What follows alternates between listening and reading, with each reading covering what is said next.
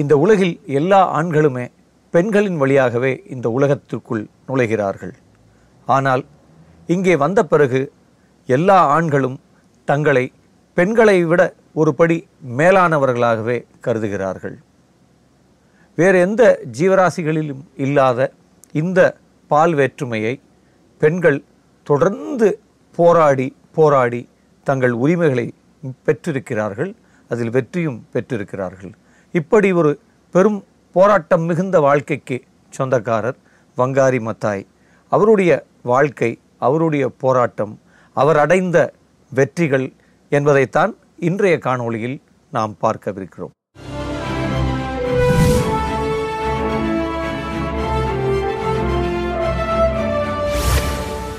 அழிந்து கொண்டிருக்கும் இந்த பூமி பந்தை தன் பசுமை கரங்களில் ஏந்திக் கொண்ட அன்பின் தேவதை அறிவின் திசை நோக்கி பறப்பதற்கு நிறமும் இனமும் தடைகளல்ல என்று நிரூபித்த பெண்ணுருவில் பிறந்த பீனிக்ஸ் பறவை வங்காரி மாத்தாய். ஆயிரத்தி தொள்ளாயிரத்தி நாற்பதாம் ஆண்டு ஏப்ரல் ஒன்னாம் தேதி கென்யாவில் உள்ள நியரி மாவட்டத்தின் இகிதே என்னும் கிராமத்தில் பிறந்தார் வங்காரி மாத்தாய். வங்காரி மாத்தாயின் குடும்பம் கிகியு எனப்படும் கென்யாவின் பழங்குடி சமூகத்தை சேர்ந்த குடும்பமாகும். மாத்தாய் பிறந்த சில வருடங்களுக்கு பிறகு அவரின் தந்தையின் பணி நிமித்தமாக தன் சொந்த ஊரை விட்டு ரிப் வேலி என்னும் இடத்திற்கு குடிபெயரும் மாத்தாயின் குடும்பம் அங்கு சரியான பள்ளிக்கூட வசதி இல்லை என்பதால் மீண்டும் இகிதேவிற்கே திரும்பி வருகிறார்கள். தன் இரண்டு சகோதரர்களுடன் சேர்ந்து இகிதேவில் உள்ள ஆரம்ப பள்ளிக்கூடத்தில் கல்வி கற்கச் செல்கிறார் மாத்தாய். பிறகு புனித சிசிலிகா என்னும் பள்ளியில் சேர்ந்த மாத்தாய் அங்கு தன் இடைநிலை பள்ளிக்கல்வியை தொடர்வதுடன் கத்தோலிக்க திருப்பணிகளில் ஓர் தன்னார்வலராக கலந்து கொண்டு மக்களுக்கு சேவையாற்றி வருகிறார். மாத்தாய் தன் பள்ளி நாட்களிலேயே அப்போதைய கென்யாவின் விடுதலை அமைப்பான மாவ் மாவ் அப்ரைசிங் எனப்படும் ஆங்கிலேய ஆட்சிக்கு எதிரான அமைப்பில் இணைந்து பணியாற்றி வந்தார். அதே நேரத்தில் படிப்பிலும் மிக ஆர்வத்துடன் இருந்து வந்ததால் அவருக்கு அமெரிக்க அதிபராக இருந்த ஜான் எஃப் கென்னடியின் கல்வி உதவித்தொகையுடன் அமெரிக்காவில் படிக்கும் வாய்ப்பு கிடைக்கிறது. அமெரிக்காவின் கான்சாஸ் நகரில் உள்ள ஃபெனிக்டன் கல்லூரியில் இளங்கலை உயிரியல் பட்டப்படிப்பில் சேர்ந்த மாத்தாய் அதன் பிறகு பிட்ஸ்பர்க் பல்கலைக்கழகத்தில் சேர்ந்து தன் முதுகலை பட்டப்படிப்பை படித்து முடித்தார். அப்படி அமெரிக்காவில் படிக்கும் காலத்தில்தான் மாத்தாய்க்கு முதன் முதலாக சுற்றுச்சூழல் பாதுகாப்பு தொடர்பான அனுபவம் கிடைக்கப்பெறுகிறது பிட்ஸ்பர்க்கில் இருந்த சில சுற்றுச்சூழல் ஆர்வலர்களுடன் சேர்ந்து பிட்ஸ்பர்க்கில் காற்று மாசுக்கு எதிரான களப்பணிகளில் ஈடுபட்டு வந்தார் மாத்தாய். ஆயிரத்தி தொள்ளாயிரத்தி அறுபத்தி ஆறில் யூனிவர்சிட்டி ஆஃப் பிட்ஸ்பர்கில் முதுகலை பட்டம் பெற்ற வாங்கரி மத்தாய் அவர்கள் கென்யா திரும்புகிறார். இங்கே யூனிவர்சிட்டி ஆஃப் நைரோபியில் அவருக்கு ஆராய்ச்சி உதவியாளருக்கான பணி கிடைக்கிறது. அவர் வேகமாக வந்து அந்த வேலையில் சேர முனைகிற போது அவருக்கு அந்த வேலை மறுக்கப்படுகிறது. அப்படி அவருக்கு அந்த வேலை மறுக்கப்பட்டதற்கான காரணம் இரண்டு காரணங்கள்.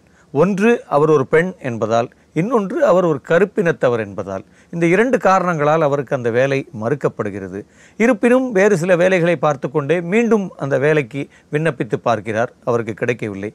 அதே பல்கலைக்கழகத்தில் உடற்கூறியல் துறையில் அவருக்கு ஒரு ஆராய்ச்சி உதவியாளருக்கான வேலை கிடைக்கிறது. அவர் உடனே அங்கே போய் சேருகிறார். அங்கே தனது ஆய்வை தொடர்ந்து அவர் உடற்கூறியலில் முனைவர் பட்டம் பெறுகிறார். அப்படி அவர் முனைவர் பட்டம் பெறுகிற போது மத்திய ஆப்பிரிக்கா அல்லது கிழக்கு ஆப்பிரிக்காவிலேயே முனைவர் பட்டம் பெற்ற முதல் பெண்மணியாக அவர் அங்கே விளங்குகிறார். அப்படி அவருக்கு ஒரு அவர் அவர் ஒரு பெரிய சாதனைமிக்க இடத்தை தனது கல்வியில் அடைகிறார். இந்த காலகட்டத்தில் தான் அவர் மாங்கி மத்தாய் அவர்களை சந்திக்கிறார். மாங்கி மத்தாயும் வங்காரி மத்தாயைப் போலவே அமெரிக்க பிட்ஸ்பர் பல்கலைக்கழகத்தில் படித்தவர்.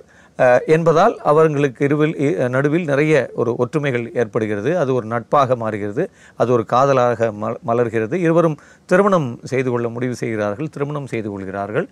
இரண்டு பெண் குழந்தைகளுக்கு தாயாகிறார் வங்காரி மத்தாய். நைரோபி பல்கலைக்கழகத்தின் கால்நடை அறிவியல் பிரிவில் ஆராய்ச்சி உதவியாளராக பணியில் சேர்ந்த மாத்தாய் தன் அயராத உழைப்பாலும் விடாமுயற்சியாலும் கால்நடை அறிவியல் பிரிவின் பேராசிரியராகவும் மற்றும் துறைத் தலைவராகவும் பதவி உயர்வு பெற்றார். ஆயிரத்தி தொள்ளாயிரத்தி எழுபத்தி ஏழு காலகட்டத்தில் அந்த பதவிக்கு வந்த முதல் பெண்மணி என்ற பெருமையை பெற்றார் மாத்தாய்.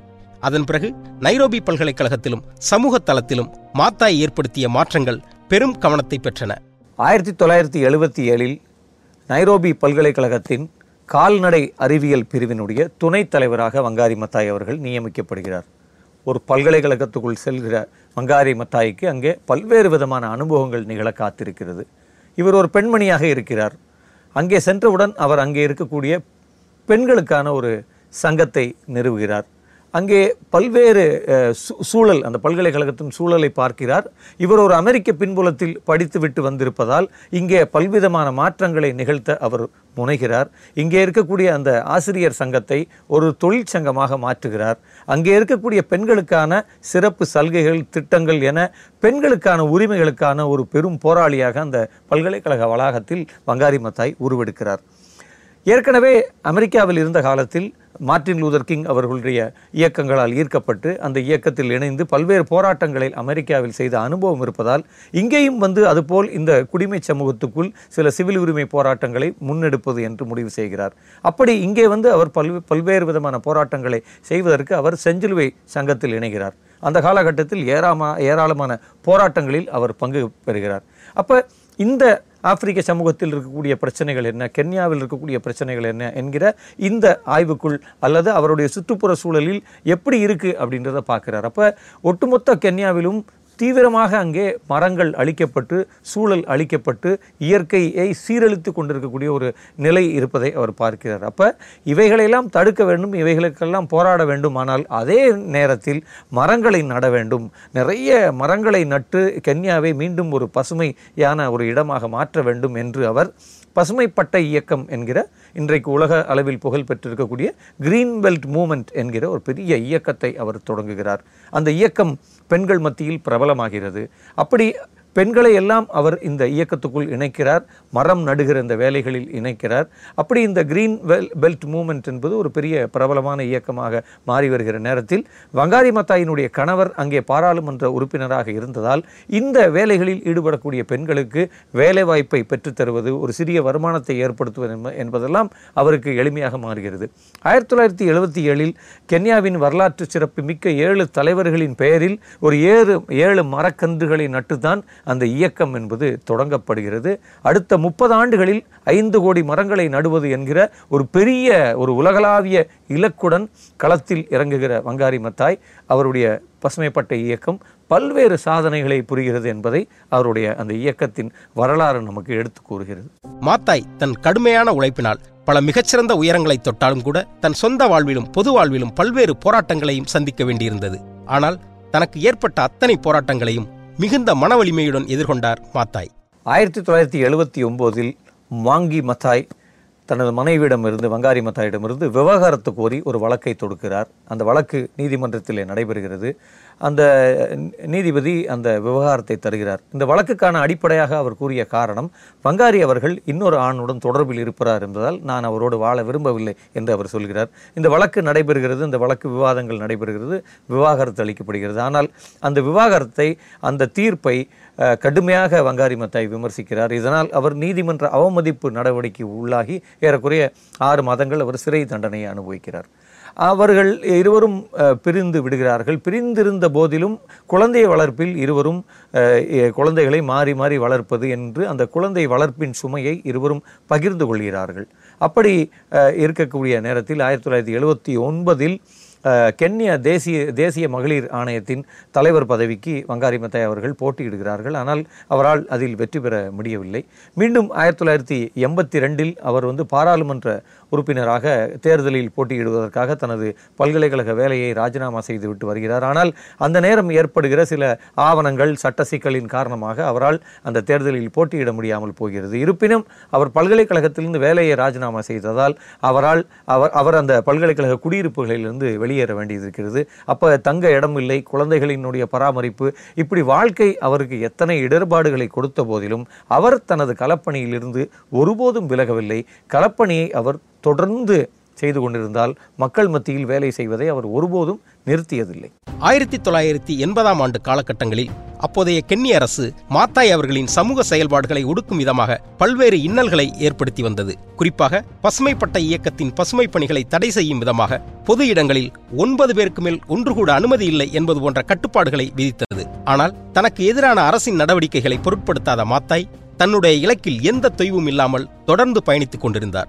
பெண்ணுரிமைக்கான போராட்டங்கள் சுற்றுச்சூழலை மேம்படுத்த மரங்கள் நடுவது என தன்னுடைய களப்பணிகளின் வாயிலாக மட்டுமே அரசின் அத்தனை அடக்குமுறைகளுக்கும் பதில் சொல்லிக் கொண்டிருந்தார் மாத்தாய். ஆயிரத்தி தொள்ளாயிரத்தி எண்பத்தி ஒன்பதாம் ஆண்டு நைரோபியில் உள்ள உஹ்ரு பூங்காவை கையகப்படுத்த முயன்ற அரசின் முயற்சியை கடுமையாக எதிர்த்த அவர் அரசின் ஆக்கிரமிப்பிற்கு எதிராக மிகப்பெரிய மக்கள் போராட்டத்தை ஒருங்கிணைத்தார். கென்னிய அரசு இந்த போராட்டத்தின் மீது மிக கடுமையான வன்முறையை பிரயோகித்தது. இதனால் சாவின் விளிம்பு வரை சென்று வந்த மாத்தாய் தீவிர மருத்துவ சிகிச்சைக்கு பிறகு உயிர் பிழைத்தார். இந்த சம்பவத்திற்கு பிறகு மாத்தாய் உலகம் முழுவதும் அறியப்பட்ட ஓர் மக்கள் போராளியாக மாறினார். அந்த மாற்றம்தான் அவரின் அரசியல் எதிர்காலத்திற்கான நல்ல தொடக்கமாகவும் அமைந்தது. ஆயிரத்தி தொள்ளாயிரத்தி எண்பத்தி ஒம்போதில் கென்யாவினுடைய தலைநகரம் நைரோபியில் இருக்கக்கூடிய உஹ்ரு என்கிற ஒரு மிகப்பெரிய பூங்கா அங்கே இருக்கிறது. அந்த பூங்காவை அழித்துவிட்டு அந்த பூங்காவினுடைய அந்த பூங்கா இருக்கக்கூடிய இடத்தில் ஒரு மிகப்பெரிய அறுபது மாடி வளாகத்தை கட்டுவது என்று அரசு முடிவு செய்கிறது. டேனியல் அரப் மொய் என்கிற அவருடைய ஜனாதிபதி அப்படி ஒரு முடிவை செய்கிறார். அதற்கான ஆரம்ப கட்ட பணிகளை தொடங்குகிறார். அப்படி அவர் அந்த பணிகளை தொடங்குகிற நேரத்தில் ஒரு மிகப்பெரிய எதிர்ப்பு கன்னிய சமூகத்திலே கிளம்புகிறது. வங்காரி மத்தாய் அந்த எதிர்ப்பின் சின்னமாக விளங்குகிறார். இந்த எஞ்சிய இயற்கையான சூழலை கென்யாவினுடைய தலைநகரத்திற்குள் இருக்கக்கூடிய எஞ்சிய இந்த பசுமையை இழக்கக்கூடாது என்பதில் அவர் மிக கராராக இருக்கிறார். அவர் உடனடியாக பல்வேறு ஜனாதிபதி உள்ளிட்டு அங்கே இருக்கக்கூடிய பொதுவாக அங்கே இருக்கக்கூடிய அரசின் பல்வேறு மட்டங்களில் இருக்கக்கூடிய அதிகாரிகளுக்கு தொடர்ந்து மனுக்களை போட்டுக்கொண்டே இருக்கிறார். ஆனால் அந்த மனுக்கள் எதற்கும் பாசிட்டிவான பதில் வரவில்லை. உடனடியாக அவர் அங்கே இருக்கக்கூடிய நீதிமன்றத்திலே வழக்கு தொடுக்கிறார். ஆனால் நீதிமன்றம் இந்த வழக்கை அதிரடியாக உடனடியாக தள்ளுபடி செய்கிறது. அப்போ மனம் நொந்து போய் ஜனநாயகம் அளிக்கக்கூடிய இந்த வழிமுறைகளை எல்லாம் பரிசோதித்து விட்டு அதிலிருந்து வெளியேறுகிற வங்காரி மத்தாய் உடனடியாக தனது பசுமைப்பட்ட இயக்கத்தின் மூலம் ஒரு மிகப்பெரிய போராட்டத்திற்கான ஒரு வியூகத்தை அமைக்கிறார். தொடர்ந்து பெரும் போராட்டம் என்பது அந்த பூங்காவை மீட்பதற்கான ஒரு போராட்டம் அல்லது இந்த பணிகளை தடுத்து நிறுத்துவதற்கான போராட்டம் என்பது தொடர்ச்சியாக அவர் நடத்துகிறார். இந்த தகவல்கள் பத்திரிகைகளில் வருகிறது. இதை கேள்விப்பட்டு இந்த திட்டத்திற்கு நிதியளிப்பதாக கூறிய அந்த வெளிநாட்டு நிறுவனம் அந்த திட்டத்திலிருந்து பின்வாங்குகிறது இந்த திட்டம் ஒரு நிலை குலைந்த இடத்துக்கு வருகிறது. இருப்பினும் அரசு அந்த திட்டத்தை முன்னெடுக்கும் என்பதால் அங்கே ஒரு மிகப்பெரிய உண்ணாவிரதத்தை அந்த பூங்கா வளாகத்திற்குள் பசுமைப்பட்ட இயக்கத்தின் தோழர்களோடு வங்காரி மத்தாய் நடத்துகிறார். அந்த நேரம் இந்த திட்டத்திற்கு இத்தனை எதிர்ப்பு வருகிறதே என்கிற கோபத்தில் அங்கே இருக்கக்கூடிய அரசு அந்த பூங்காவுக்குள் நுழைந்து ஒரு மிகப்பெரிய தடியடியை நடத்துகிறது. அந்த போராட்டக்காரர்கள் கடுமையாக தாக்கப்படுகிறார்கள். வங்காரி மத்தாய் அவர்கள் கடுமையாக அடிபட்டு அவர் மருத்துவமனையின் தீவிர சிகிச்சை பிரிவில் அனுமதிக்கப்படுகிறார். ஏறக்குறைய கோமா நிலைக்கு சென்று விடுகிறார் வங்காரி மத்தாய். இருப்பினும் ஒரு பெரிய மருத்துவ போராட்டத்திற்கு பின்பு அவர் மீண்டும் மீண்டும் மீண்டு உயிர் பெற்று திரும்பினார் என்றுதான் சொல்ல வேண்டும். ஆனால் இந்த பெரும் போராட்டம் அந்த திட்டத்தை கைவிடச் செய்தது அந்த பூங்கா இன்றைக்கும் பாதுகாக்கப்பட்ட பூங்காவாக இருக்கிறது. இப்படி ஒரு சர்வதேச போராட்டத்தை தலைமை தாங்கி அவர் நடத்தியது. சர்வதேச சமூகத்தின் மத்தியில் வங்காரி மத்தாயினுடைய பெயர் புழங்கத் தொடங்குகிறது. இந்த போராட்டத்திலிருந்து வெற்றி பெற்று மருத்துவமனையிலிருந்து மீண்டு வருகிற வங்காரி மத்தாய் சர்வதேச அளவிலான ஒரு தலைவராக அல்லது சர்வதேச சமூகம் இந்த பெயரை கேள்விப்படும் அளவுக்கான ஒரு பெரிய செயலாக இந்த உகுரு போராட்டம் என்பது அவருக்கு ஒரு பெரிய முகத்தை அளிக்கிறது. ஆயிரத்தி தொள்ளாயிரத்தி தொண்ணூத்தி இரண்டாம் ஆண்டு கென்யாவின் முதல் பலகட்சி தேர்தலின் போது மாத்தாய் அப்போதைய ஆளுங்கட்சிக்கு எதிராக கென்யாவின் எதிர்க்கட்சிகளை ஒன்றிணைக்கவும் நியாயமான தேர்தல் நடைபெறவும் அதன் மூலம் ஜனநாயகத்தை மீட்டெடுப்பதற்கான முயற்சிகளையும் மேற்கொண்டார். மிடில் கிரவுண்ட் என்ற எதிர்க்கட்சிகள் இணைந்த ஓர் அமைப்பை உருவாக்கி அதன் தலைவராகவும் செயல்பட்டார். ஆனால் எதிர்க்கட்சிகளுக்கு இடையே சரியான ஒத்துழைப்பு இல்லாததால் அப்போது நடந்த தேர்தலில் ஆளுங்கட்சியே வெற்றி பெற்று ஆட்சியை தக்கவைத்துக் கொண்டது. இந்த வெற்றிக்கு பிறகு ஆளும் கட்சியின் அடக்குமுறைகள் மேலும் அதிகமாகி மாத்தாய் தலைமறைவு வாழ்க்கை வாழும் சூழலுக்கு தள்ளப்பட்டார். பின்னர் சோவியத்தின் முன்னாள் தலைவர் மிகைல் கோர்பச்சேவின் அழுத்தம் காரணமாக கென்னிய அரசு மாத்தாயின் சுதந்திரமான செயல்பாடுகளுக்கு அனுமதி அளித்தது. ஆயிரத்தி தொள்ளாயிரத்தி தொண்ணூத்தி ஏழாம் ஆண்டு தேர்தலின் போது லிபரல் கட்சியின் வேட்பாளராக ஜனாதிபதி பதவிக்கு போட்டியிட்ட மாத்தாய் சிறிதளவு வாக்குகள் வித்தியாசத்தில் தோல்வியை தழுவினார். ஆயிரத்தி தொள்ளாயிரத்தி தொண்ணூத்தி எட்டாம் ஆண்டு கென்யாவின் கரூரா வனப்பகுதியை தனியாருக்கு தாரை வார்க்கும் அரசின் முடிவிற்கு எதிராக மீண்டும் ஒரு மிகப்பெரிய மக்கள் போராட்டத்தை நடத்தினார் மாத்தாய். கென்யாவின் வனங்களை அளிக்கும் கென்ய அரசின் தொடர்ச்சியான முயற்சிகளை மாத்தாயின் மக்கள் போராட்டங்களே தடுத்து நிறுத்தியது. இந்த காலகட்டத்தில் ஏல் பல்கலைக்கழகத்தில் சுற்றுச்சூழலியல் துறையில் சிறிது காலம் சிறப்பு விரிவுரையாளராகவும் பணியாற்றினார் மாத்தாய். தீவிரமான அரசியல் மற்றும் சூழலியல் போராட்டங்களை முன்னெடுத்தாலும் அதை மக்களின் புரிதலோடும் பங்களிப்போடும் செய்ய வேண்டும் என்பதில் நம்பிக்கை கொண்ட மாத்தாய் வாய்ப்பு கிடைக்கும் போதெல்லாம் மாணவர்கள் மற்றும் பொதுமக்களிடையே சுற்றுச்சூழல் குறித்த விழிப்புணர்வை ஏற்படுத்தி வந்தார். மரங்களை நடுவது ஒரு தனிநபர் வேலையாக இருக்கக்கூடாது அது ஒரு மக்கள் இயக்கமாக இருக்க வேண்டும் என்பதை தொடர்ந்து வலியுறுத்தி கொண்டே வந்தார் வங்காரி மத்தாய். அதேபோல் அதற்கான ஒரு பெரிய இயக்கத்தை மக்கள் மத்தியில் நடத்தி கொண்டே இருந்தார். தொடர்ந்து தன்னுடைய மேடை பேச்சுகள் வகுப்பறைகள் எங்கே அவர் சென்றாலும் அவர் இந்த சூழலியல் சீர்கேடுகளுக்கு எதிராக நாம் எப்படி கைகோர்க்க வேண்டும் என்பதை அவர் அதற்கான விழிப்புணர்வை ஏற்படுத்தி கொண்டே இருந்தார். பொதுவாக இந்த இந்த விழிப்புணர்வை எல்லாம் அவர் கதைகளின் வழியாக நிகழ்த்தி கொண்டே இருந்தார். சிறிய சிறிய கதைகளை அவர் மேடைதோறும் சொல்லிக்கொண்டே இருந்தார். இன்றைக்கும் உலகம் முழுவதிலும் வங்காரி மத்தாய் என்கிற பெயரை சொன்னவுடன் தி ஹம்மிங் பேர்ட் ஸ்டோரி என்கிற அவர் சொல்லக்கூடிய அந்த அந்த தேன் சிட்டு என்- அந்த அந்த சிட்டுக்குருவியினுடைய கதை தான் நினைவுக்கு வருகிறது. அப்போ இந்த ஹம்மிங் பேர்ட் ஸ்டோரியை ஏறக்குரிய உலகம் முழுவதிலும் இருக்கக்கூடிய மேடைகளில் வங்காரி மத்தாய் வந்து அதை சொல்பவராக இருந்தார் என்பது குறிப்பிடத்தக்கது. இரண்டாயிரத்தி இரண்டாம் ஆண்டு ஏல் பல்கலைக்கழகத்தின் பணியில் இருந்து விடுவித்துக் கொண்டு கென்யா திரும்பிய மாத்தாய் அப்போது நடைபெற்ற தேர்தலில் ரெயின்போ கூட்டணி கட்சியின் வேட்பாளராக களம் கண்டார். அந்த தேர்தலில் ரெயின்போ கூட்டணி அமைப்பானது ஆளும் கட்சியான கென்யா ஆப்பிரிக்க தேசிய யூனியனை தோற்கடித்து ஆட்சியை பிடித்தது.